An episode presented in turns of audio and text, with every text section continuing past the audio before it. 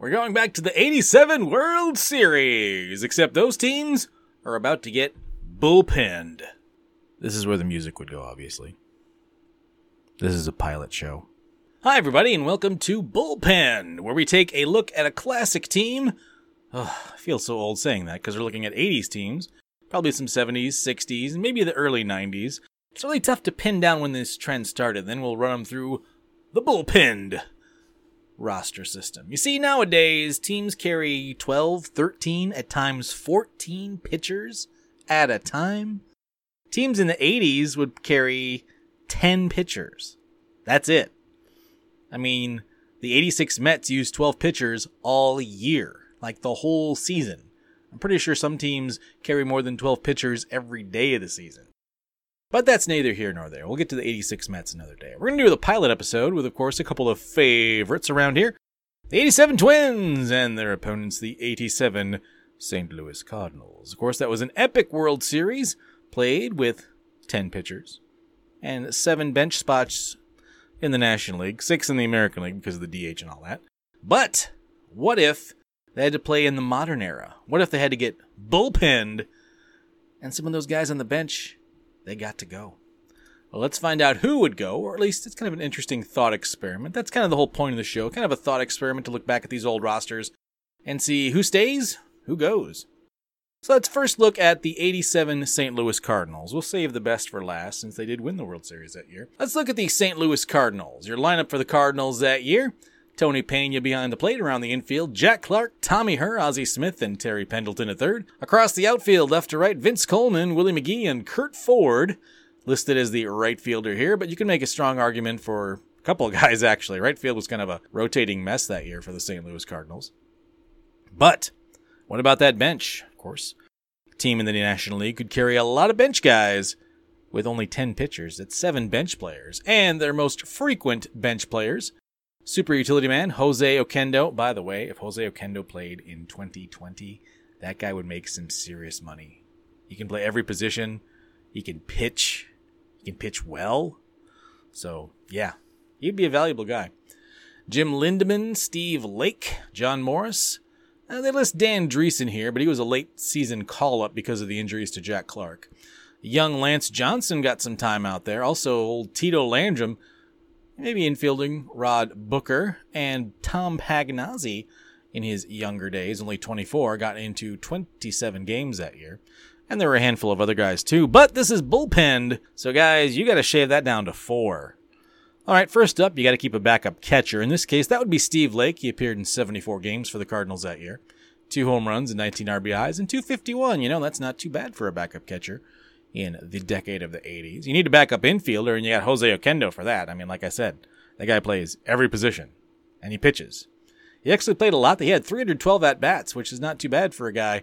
Actually, he hit 286 that year. That was one of his better years. He was not frequently known as a very strong hitter. And of course, you got to have your backup outfielder. In this case, they had two of them Jim Lindeman and John Morris. John Morris was more of your backup all around outfielder. Jim Lindeman could also play first base, and he was more of the pinch hitter guy. I'm guessing when they had a DH, that would be the guy they would go to.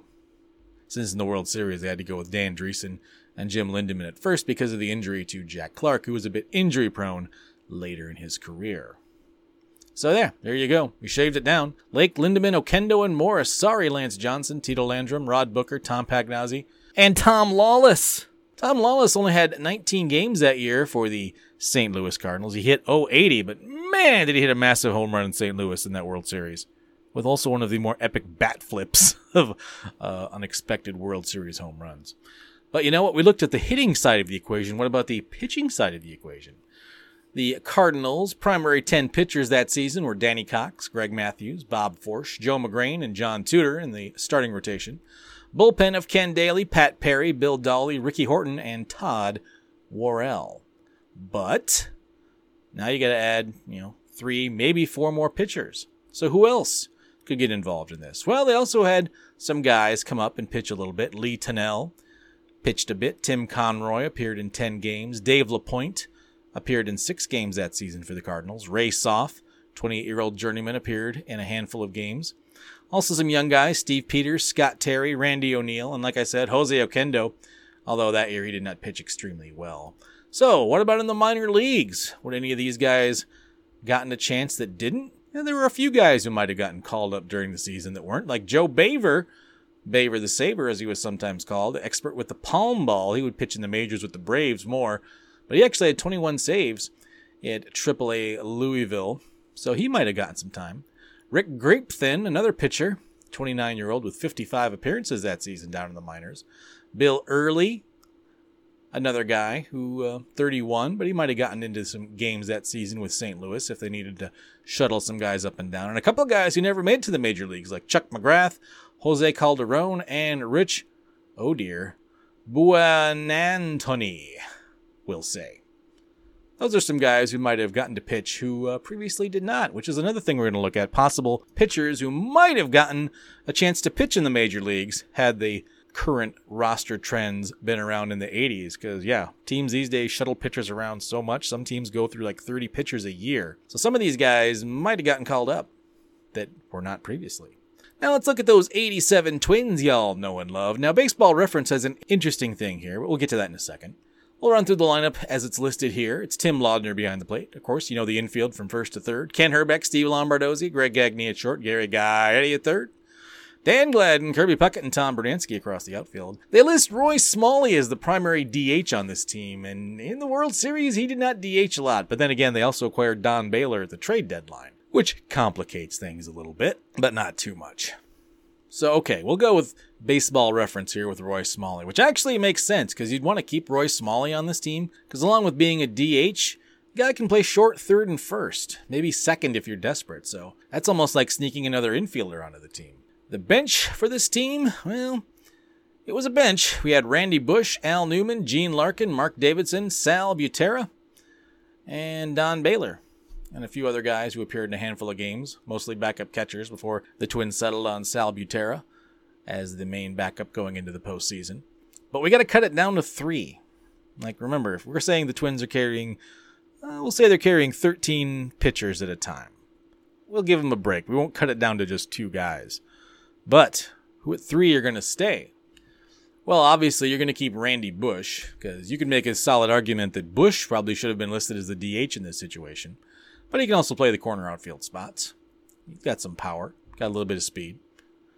Al Newman is your backup infielder. I mean, you're already carrying Roy Smalley as your DH, quote unquote, on this team. So it makes sense to carry a guy like Al Newman, who is more about defense than offense. And you need a backup catcher. So yeah, you got to go with Sal Butera. You got to give him that job. And that's 12 guys. That's it. Those are all your hitters. That's all you get. For you young fans out there who maybe don't know the 87 Twins as much as some of us old timers do, Gene Larkin would not make this team, which is weird. But it's also weird that Gene Larkin got to play. You think Gene Larkin could have been a twin in this day and age? He's a DH first baseman and not a starting one. He's a backup DH first baseman. This is the, you know, like I said, you could carry seven, six, seven guys on your bench back then. So yeah, you had room to carry a guy like Gene Larkin. I mean, he was a solid hitter. You know, he was decent, but yeah, there's no room for backup first baseman anymore. Also, backup outfielder Mark Davidson, the fifth outfielder for the Twins that year. Yeah, it wouldn't be room for that guy. So that guy would get cut off as well. You'd probably shave your pitching staff down to 12 for the postseason, maybe, when you acquire a guy like Don Baylor. That's just my two cents there. That was an interesting move that kind of paid off for them. All right, run into the pitching staff, the primary 10 pitchers the Twins used that season. Bert Blyleven, Frank Viola, Les Straker, Mike Smithson, and Joe Niekro your starting rotation. Bullpen with Dan Schatzeder, Keith Atherton, George Frazier, Juan Berenguer, and Jeff Reardon as the closer. Of course, if you're going to expand this a little bit, that means you might need some guys to fill out those other pitching spots since we're going to have a 13 person pitching staff now. Mark Portugal at 24 made some appearances for the Twins that year. So did Joe Klink, young Roy Smith, future twin Allan Anderson. He made some appearances that year. Jeff Bittiger made three appearances for the Twins that year. He had a great year at AAA. So those guys could have shuttled around, but who from the 87 Portland Beavers might have found their way to the major leagues because, yeah, teams shuffle a lot of guys up and down to the minor leagues. Well, a couple guys who never made it to the major leagues might have, like Daryl Higgs, Kevin Trudeau, Steve Gomez. I mean, their stats weren't great, but yeah, the uh, Pacific Coast League is not known for great pitching stats. It's very much a hitter's league. But those three guys seemed like they were fairly solid at the AAA level. Of course, veteran Randy Niemann pitched a lot for the Twins in the minor leagues, just briefly in the major leagues, so he probably would have seen a little more time with the major league club, especially being a left hander. Some uh, guys who didn't pitch that great Jeff Perry and Mark Clemens, they had ERAs in the six range for AAA. But yeah, they also had some other veterans down there. Terry Forster made some appearances down there and tried to catch on. Bill Latham, who would later pitch in the major leagues, also had a little time down there in AAA for the Twins that year. But yeah, a few other guys might have cycled up and down if Mr. Tom Kelly had to carry 13. Can you imagine Tom Kelly managing a team in this day and age? Kind of boggles the mind. Anyway, that was our look at two teams getting bullpenned. Looking back at some classic teams, but applying modern roster sensibilities. Maybe we'll eventually add another person on the show. I think some interplay could work. Maybe the concept could use a little refining. Do you think this is something you might listen to occasionally? let me know in the comments, please. And that's it for the pilot episode of Bullpenned. Thanks for listening, everybody.